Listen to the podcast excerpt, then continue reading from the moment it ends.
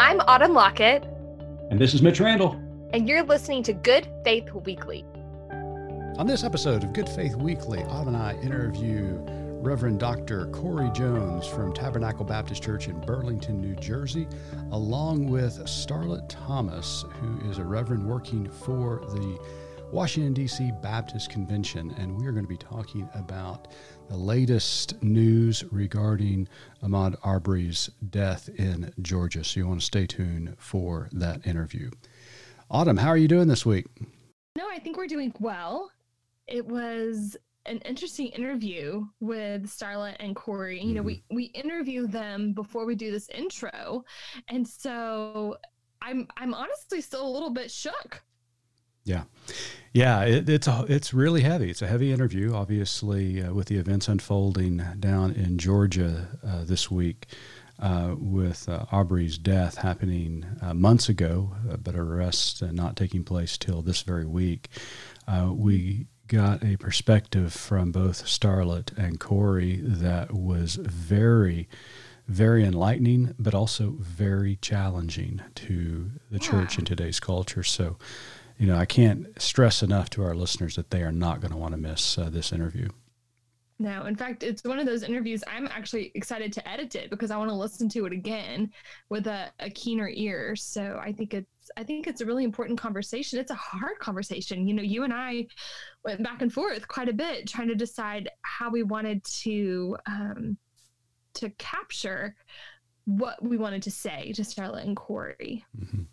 Yeah. So, uh, again, want to encourage our, our, our, listeners to stay tuned for this. Uh, it's quite a lengthy uh, interview, but uh, you are not going to want to miss one moment of it. You know, another uh, issue that we're facing here at Ethics Daily this week is the reopening of the economy during a pandemic. And it seems like there's quite a bit of debate these days about what that's going to look like and if uh, states are opening uh, too soon, uh, even though it seems as though the spread of the disease is is in some in some locales uh, spiking a little bit. Uh, other locales it's uh, is decreasing. But there's a big debate about masks these days, and I wrote about it in my uh, article uh, this past week, uh, talking about unmasking theology. And, and I want to spend a great deal of time talking about this, but you know, it does seem to be very hotly debated in cultures yeah. today. Uh, my point in the article that I published at ethicsdaily.com was that uh, to wear a mask or not to wear a mask might actually unveil or unmask, I think is the word I used, unmask our theology, a yeah. theology of individualism versus a theology of looking out for the common good. And I use the backdrop of the parable of the Good Samaritan and the sacrifices that the Good Samaritan made to help this stranger. And if the Good Samaritan can make those kind of sacrifices to help a stranger, why can't we make a sacrifice to wear a mask out in public to help spread the the uh, infection of this disease? So, um, you know, it's a hotly debated topic. I mean, I know that we're on the same page on that, but there's certainly it people is. who are not. Yeah, I, I put myself out there a little bit, reposting um, an article on my personal Facebook page this week, and um, it sort of devolved. I think I was able to keep it pretty um, civil, but I just I don't understand how it's so political whether or not to wear a mask. And something that Corey alludes to in our interview later is uh, sort of this one topic thing. Like if you don't believe in this, then if, if you and I can't agree on this one single topic, then we can't agree on anything. Mm-hmm. And masks are starting to be one of those topics. Yeah, it seems to be a, a, topic of division, a wedge, a wedge issue, really. Yes, yes. Yeah, and so you know, I hope just people would would rethink this. Uh, it is not a matter of personal freedom. It's not an affront to personal freedom or personal conscience, uh, especially if you are a person of faith and follow the teachings of your holy scripture. And for our sake, uh, we are Christians, and we certainly take uh, the uh, example of Jesus uh, extremely serious. Uh, he is the criterion in which we flow all of our theological thoughts and understandings through. Um, mm-hmm. just ask yourself, what would Jesus do in this instance? I do think that he would want to care for other people. He obviously showed and demonstrated concern for the sick and the poor and the needy. And he went to great lengths to make certain that they were well and they were fed and they were taken care of. And as followers of his, I think we need to do the very same thing. So uh, get your mask on, people. I mean, it's not that hard. Well, stay tuned for our interview with uh, Corey Jones and Starlette Thomas. It is one that you will not want to miss. Welcome back to Good Faith Weekly. And as we said a moment ago, we have two very special guests with us Reverend Starlette Thomas and Dr. Reverend Doctor, I should say, Corey Jones. And they are both uh, part of our organization here at Good Faith Media. And we are glad that you have joined us today. Thank you for being with us. Thank you for having me. My pleasure. Well, we've been starting uh, each interview asking uh, our interviewees the same question, and that is how are you doing during this time of pandemic, and how are your congregations handling this? You know, um, we were one of uh, those in, in that earlier group, that early to mid March group that just shut things down. And um, it was very abrupt so um, our congregation had to kind of um, get used to things um, in a very quick way. Yeah, sure. And so um, they adjusted very, very well. Um, I'm so grateful that we um, invested uh, in technology. Mm-hmm. we're not the most technological church, but we we have invested in it and so the transition to this online virtual ministry has really uh, not been as bad as some of my colleagues as some of my colleagues well i've seen some of your um, live uh, streams corey and you're doing just fine i mean it's it's really really well done and put together so uh, kudos to you and, and the leadership there at uh, tabernacle well very very well done so oh thank you thank you and Starlette, how about so you and your congregation. Uh, well, I serve the DC Baptist Convention, so we have 161. Uh, I've been going from church to church, from house to house, as it were, virtually and otherwise. And I've just found that there's been a bit of um, cognitive dissonance. Mm-hmm. Uh, persons, mm-hmm. while we are saying there, there's a, a, level of discomfort with saying Christ is risen um, when morgues are full. And so yeah. I'm talking them through lament. And uh, I confessed on uh, this past Sunday that I felt like I wasn't at Easter Sunday yet, that I was mm-hmm. somewhere between Good Friday and Holy Saturday. Um, and so I'm finding a lot of persons um, stuck in that in between. Um, and so we're just learning to lament. I find that some of our churches are ill prepared to mourn with those who mourn. So we're just trying to find a new way in which to praise God while also walking alongside folks um, who are experiencing immense loss. Yeah. Well, I'm glad, glad that both of you are doing well. It sounds like the congregations in the DC area and uh, the congregation at Tabernacle are doing well and adjusting quite fine. Our prayers and thoughts are are with you and your folks there. And uh, just glad to, to see that the ministry continues uh, and good news is continue to spread during this very dark time in the life of our world. Well, thank you for again for being here. Um, there is a reason that we invited both of you on the podcast today, and that's because both of you wrote excellent articles this past week at ethicsdaily.com. Both of you addressed the fatal shooting of Ahmaud Arbery. Arbery was a young black man jogging through Brunswick, Georgia neighborhood on February the 23rd of this year when two white men confronted him and accused him of burglary. In a matter of seconds, Aubrey lay on the ground dead while the two white men walked away without being charged. Three months later, a videotape was released by the family's lawyer showing an altercation and shooting. The local district attorney, after three months of delays and recusals, said that he wanted to send the case to a grand jury.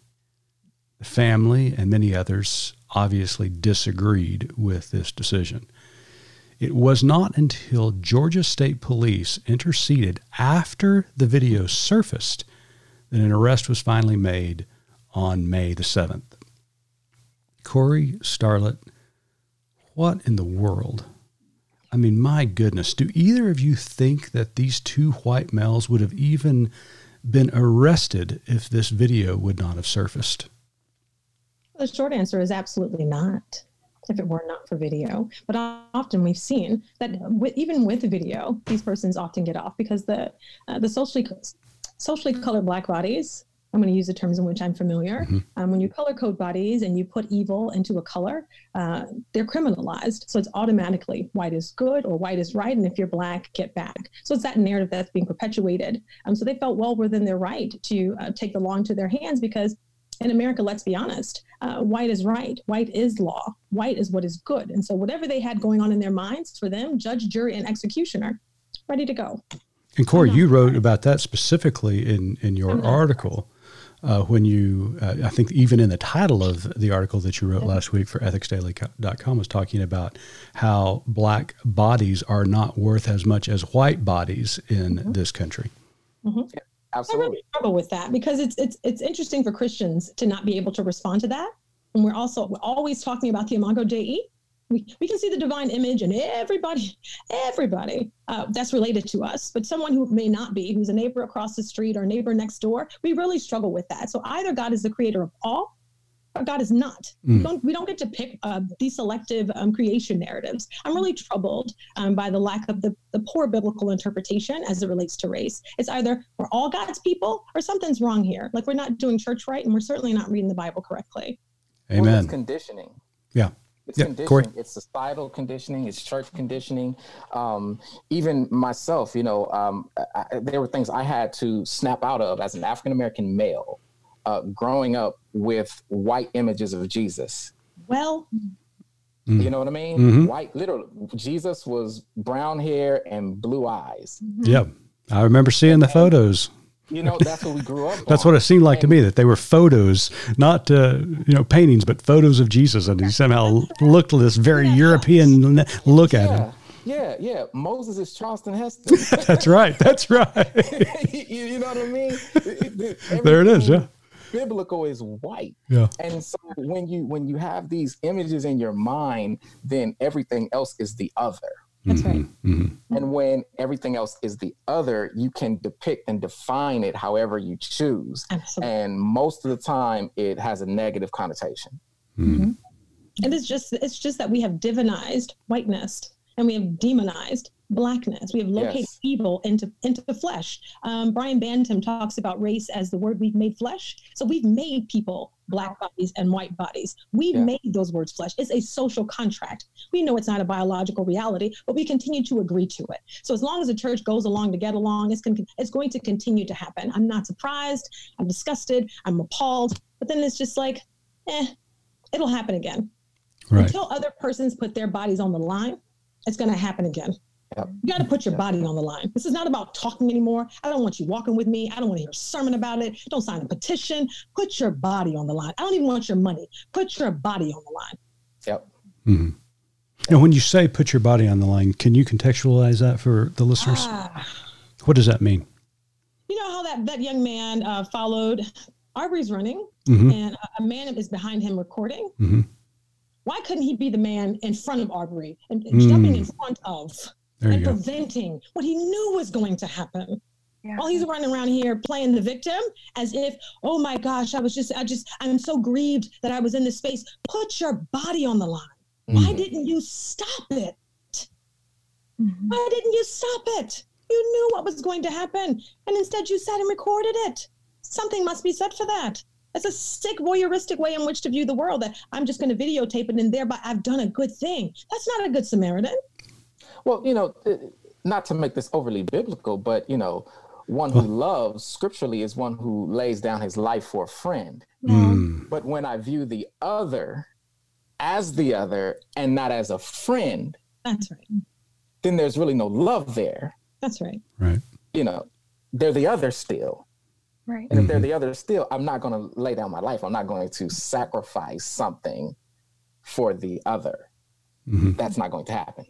Mm-hmm. That's a good so, way to put it. Whiteness has a cost to it. There's some privileges attached to it. There are benefits. There are perks to it. And so, if I'm going to identify with this other, who's also a human being, race just really blows my mind. But you're looking at other folks and you're saying, I'm not getting into that. I'm not going to lose my privileges. I'm not going to give up my perks to side with this person. And that says a lot if you profess to be a Christian. I really struggle with that. Mm-hmm. Absolutely. Yeah.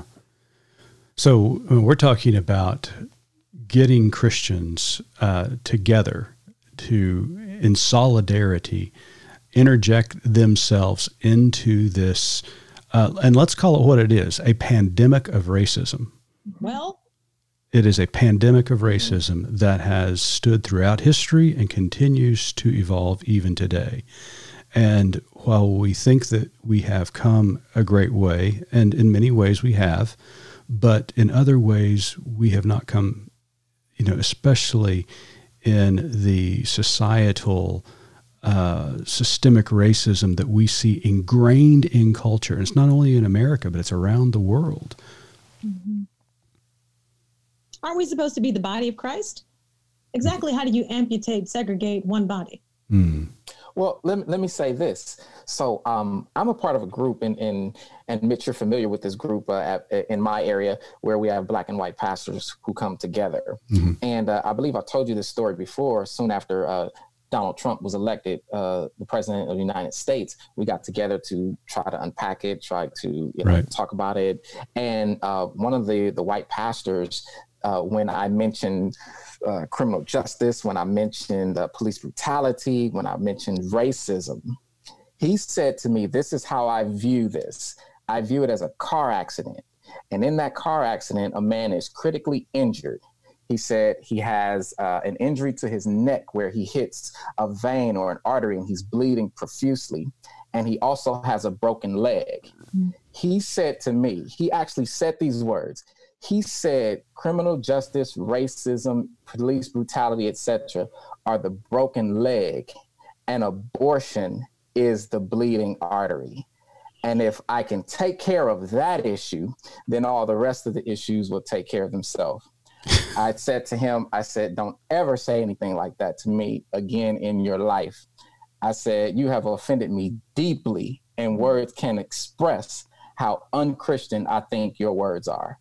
Yeah. And so when it comes to this this this issue of of privilege, this issue of racism in this country and across the world, to be quite honest, uh, you know, you have people that have created hierarchies. Yep of issues. Mm-hmm. And so your issue, because you matter less, is down at the bottom. Oh yeah, we think it's wrong. Yeah, oh, it may not all the way be right, but hey, you know, we'll get to it when we get to it. We got to handle these issues right here first, right. which is absolutely insane. Yeah, it is. Wow. Yeah. That's powerful yeah. stuff. Pro life, but refusing to see racism for what it is. You can't yeah. be both. Well, it's it's for me, and, and I've told several of my white colleagues this. I said, You're you're not pro-life. Stop saying you're pro-life, you're pro-birth. Mm. You're pro-birth. You want the child to get here. You want the child to come through the womb, right, into this world. But when that child gets here, then you want to deny the life that mm-hmm. comes in this life, quality education, uh, you know, uh, basic human rights like health care. That's not pro-life, that's pro-birth. Yeah, Yeah, absolutely. It's like a preaching. Say a word. Here for it. That's the offering, right. but I can cash that. That's right. now, Corey, you uh, you brought up uh, the, the, election of Donald Trump, and the and I'm so glad, and, and we are actually going to be, if this uh, pandemic ever you know comes to a close and we're able to travel again, uh, we're bringing a, a film crew up to New Jersey to tell that story about how you guys are coming together as both uh, with, w- as a Christian community, fr- coming from very different points of view, but actually engaging in communication and fostering community. Uh, but you mentioned the election. I think Autumn has a, a question yeah, about. Uh, I thought you were about to take my question, and I was going to be really upset with you because of perfect segue. Um, so I come from a family um, where I'm sort of the person who's out here on the liberal left alone. So 20 since 2016 has been a very very interesting time for me. Holidays are tricky.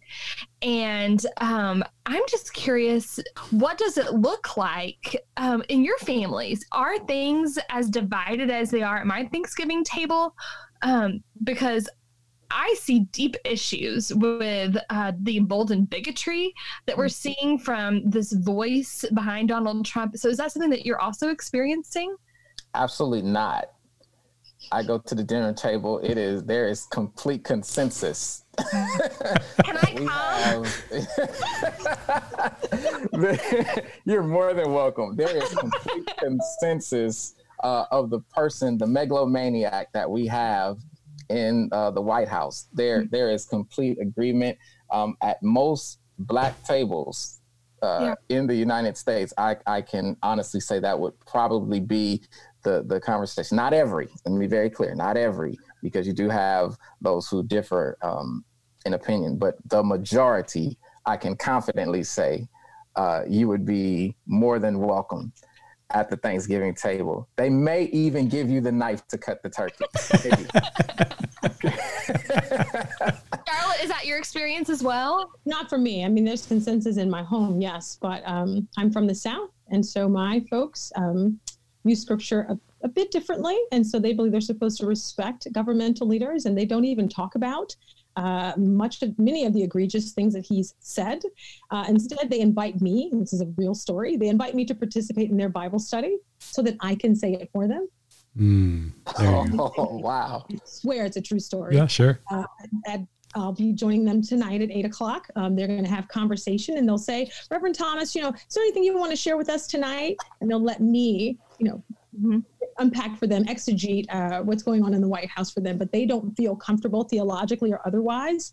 Mm-hmm. Um, to, to speak in that way. They don't feel empowered to do so. Um, they may also not have the language for it, but they do realize that something is really wrong. And so I've, I've seen some changes in them, uh, but still there is this, this need to um, honor the Bible, respect authority, and he is a leader, uh, and God's going to make a way out of no way, and all things are working together for good. And I'm like, okay.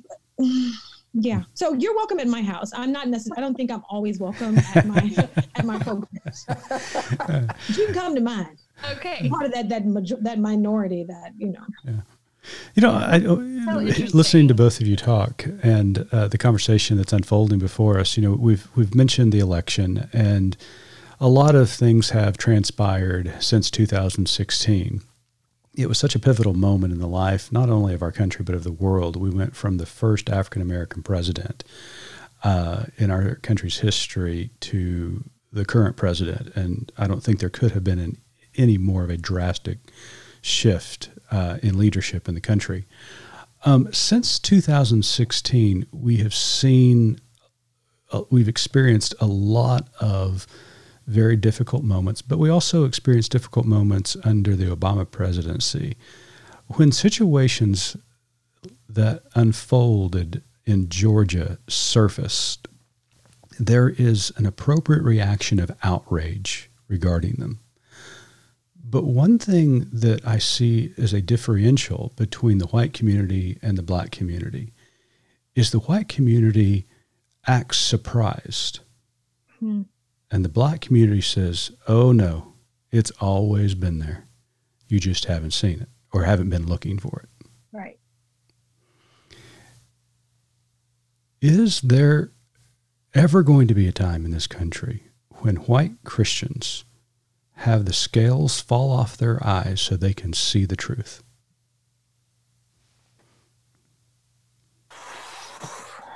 Mitch, I don't know, bro. And that's an honest answer. And I, I think I'm right there with you, Corey. You know, I, it's my hope. Um, it's my prayer.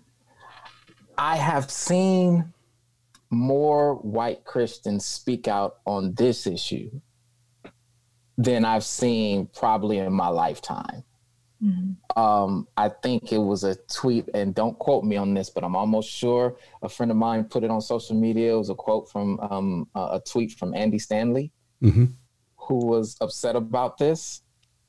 Now, um, that's that means something to me. I mean, I have to be honest. Sure, that means something for for um, for a white pastor. And I have and I have a Southern Baptist colleague. We went through our D.Min. together. He's in Brunswick, Georgia. He's on the front lines of this and he is standing up and speaking out about it. Um, and I'm so proud of him. I'm so proud of him um, because because if if white pastors, if white evangelicals would call this what it is, mm-hmm. sin, and acknowledge it. Here's the key: and acknowledge it as pervasive, mm-hmm. not a one time occurrence, but acknowledge it as consistent, pervasive, and the virus that it is.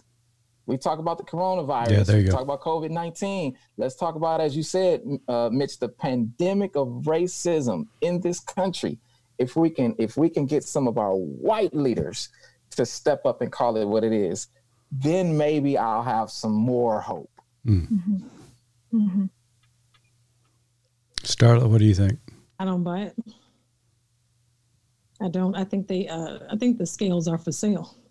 I Mm. think it's, I, I'm pretty sure it's willful ignorance. Yep. How many years? I don't buy it at all. Uh, it's a plantation mindset. This is, this is the way it's supposed to be. The reason why Donald Trump was elected is because he had to reclaim that white supremacist narrative. An African American in the White House, the highest office in the land, We got to snatch that back. calls question every single stereotype that you have given to a socially colored black body. It had to be reclaimed. It had it had, it had to trump that. That's why it's been so ferocious. That's why it's been- they've been so outspoken. So no, I'm not waiting on socially colored white people to do anything. That's not that's not their role. Yeah. That's not the way in which they save. I'm not I'm not impressed. I'm not going to applaud. I don't see it as their reasonable service. I think it is willful and intentional ignorance. It's not just about race, it's about capitalism. Mm. Racism is about hierarchy. There's a social rung. And these crabs in a barrel, if I'm waiting on the so-called white man to save me, that's not the role. That's not how that story goes. White Now, let is the savior, but it, it saves itself. It doesn't save other people. Yeah, and that's what I think. You know, th- this this situation that that has come to the society's attention, our attention today. Um, it's. I want to be very careful with my words here. It costs very little for a white pastor to stand up and say this is wrong, because we've got video footage, we've got a narrative that fits the white narrative, or it counters the white narrative that this this kid was out on a run um, in a neighborhood. Uh, he went in and, and looked at a house that was being built. Every kid in a neighborhood has done that before, you know, and and then he he gets run down by two white males and shot and killed. It costs them very little to stand up in this one moment. My question is, where are they when it comes to income inequality? Where are they when it comes to health care? When does it come? When, when, where are they when it comes for them to actually make a sacrifice? Well, see, that's that's what I was saying before, Mitch.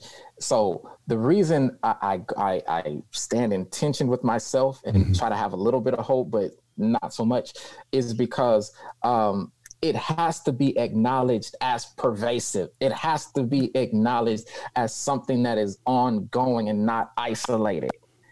That's the issue right there. Because if I not if I acknowledge as a white pastor that it's pervasive, then that means I am admitting publicly that number one, it didn't just happen, it's been happening, and it's probably going to continue to happen. Right. So then that takes away the oh the oh the Ahmaud Arbery family. Oh, that was so unfortunate. That shouldn't happen. And it puts it puts it back in perspective, like, whoa, this has been happening time after time after time after time after time. And it's due, here it goes, to these reasons. These are the issues, these are the underlying reasons that cause it. Income inequality, seg- segregated environments, you know, and I go down the list of underlying reasons as to why something like this can happen. Right. A colleague of mine, um, Dr. Wayne Croft, he reflected on Dr. Vernon Johns, who was um, pastor of um, Dexter Avenue Baptist Church before Dr. King in Montgomery, and um, he he was he was known for posting the title of his his sermons on the um, on the board outside on the marquee outside of the church, and there was a, a killing of a of a young uh, Negro at the time, like a Negro, uh, who was running, and um, when they talked to the guy who shot him, they said, "Why'd you kill him?" He said, "Well, he was a black man running, so there he, he was running from for something. There's a reason he was running. I'm paraphrasing. There's a reason he was running. He wasn't just running. He was running for a reason. So I shot him." Right, and so that's that's the mindset that is existing right now in 2020 that he was running, so he must be running from something or for Right. something right and so if we don't get to the underlying reasons for that kind of conditioning that kind of thinking and why it's okay in people's mind to even to even have that kind of rationale right then we're we're just this, this is going to blow over and we're going to be on to something else in in three weeks You Yeah. said it right there. Mhm. America's never moved off the plantation. These so-called white people, socially colored white people, think that they have the power to surveil other bodies. That's what. Where Where are you going, boy? What are you doing in uh-huh. this neighborhood, boy? We haven't moved off the plantation. You can pass as many amendments as you would like, pass as many, as many laws as you want, until you change the laws that are in people's minds and the ways in which they govern their bodies and the ways in which they see other people. Nothing is going to change. The fact that they thought that it was okay to lynch, and I will use the word lynch, to lynch him. Do you know how much trauma that does to the African American community to watch that? Mhm. He's in the back of a pickup truck with a gun, chasing the boy down, Yep. chasing the young man down. Do you know how many times I've heard this story? How many times I've read this story? How many times I've, I've it's incredibly traumatizing and then it's deeply disgusting to hear some people say, "Oh, this was this, this is the first time ever I've ever heard of it." Lies, you liar, you liar. Would you put your head under a rock? There's no way this is the first time when there's lynching photography that has circulated this this this continent. Give me a break with that. Mhm. There's record upon record upon record of violations of bodies that are socially colored black by, by by persons who are socially colored white because they think it's their right to do so. And something has to be said about that. Mhm. Part of my problem is, and you'll hear me say it all the time, I'm not calling anybody white, black, red, yellow. I'm not giving that to you. Right. Those are stereotypical identities. Those are contracts. Those are, that's, I'm not going to relate to you in that way. You don't have that kind of power. If you are a white person, if I identify with you as a white person, then I'm a black person. That automatically makes you above me and puts you in charge of me. And I refuse. I refuse to give up that space.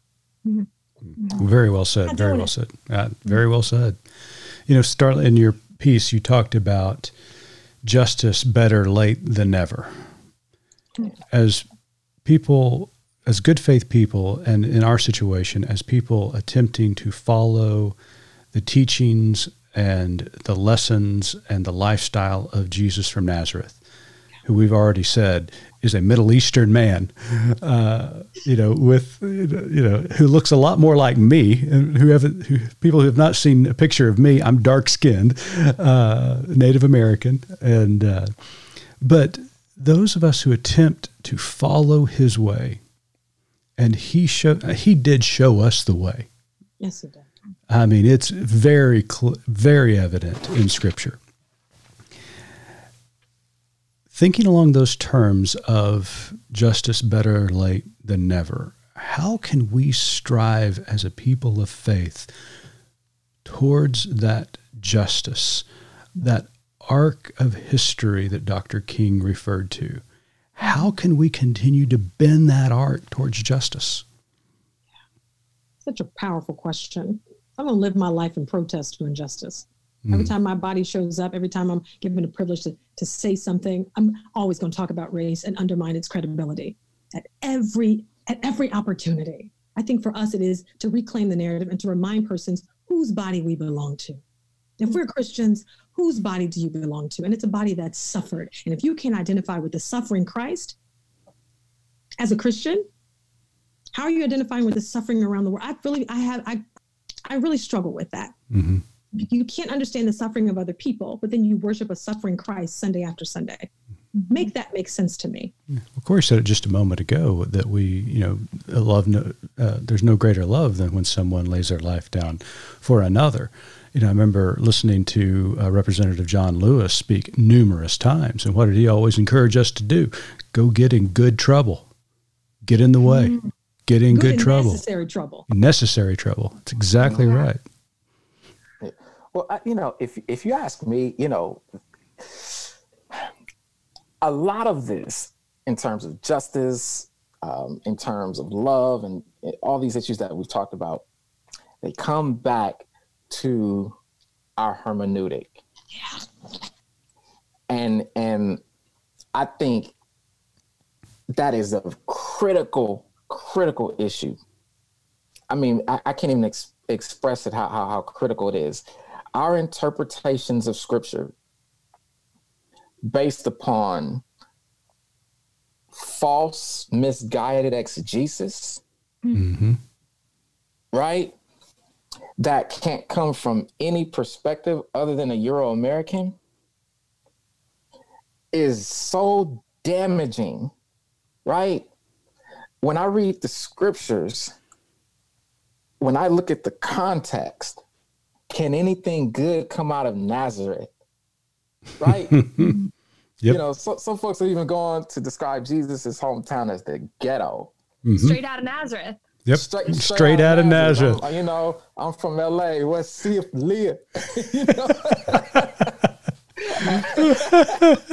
so so I mean this this ain't this this ain't rich people. Right. Mm-hmm. You know, and so you you if you if you're putting an affluent hermeneutic on a poor text and then sharing it with people from that false hermeneutic hermeneutical perspective, my God, this is this is what you get That's right. right?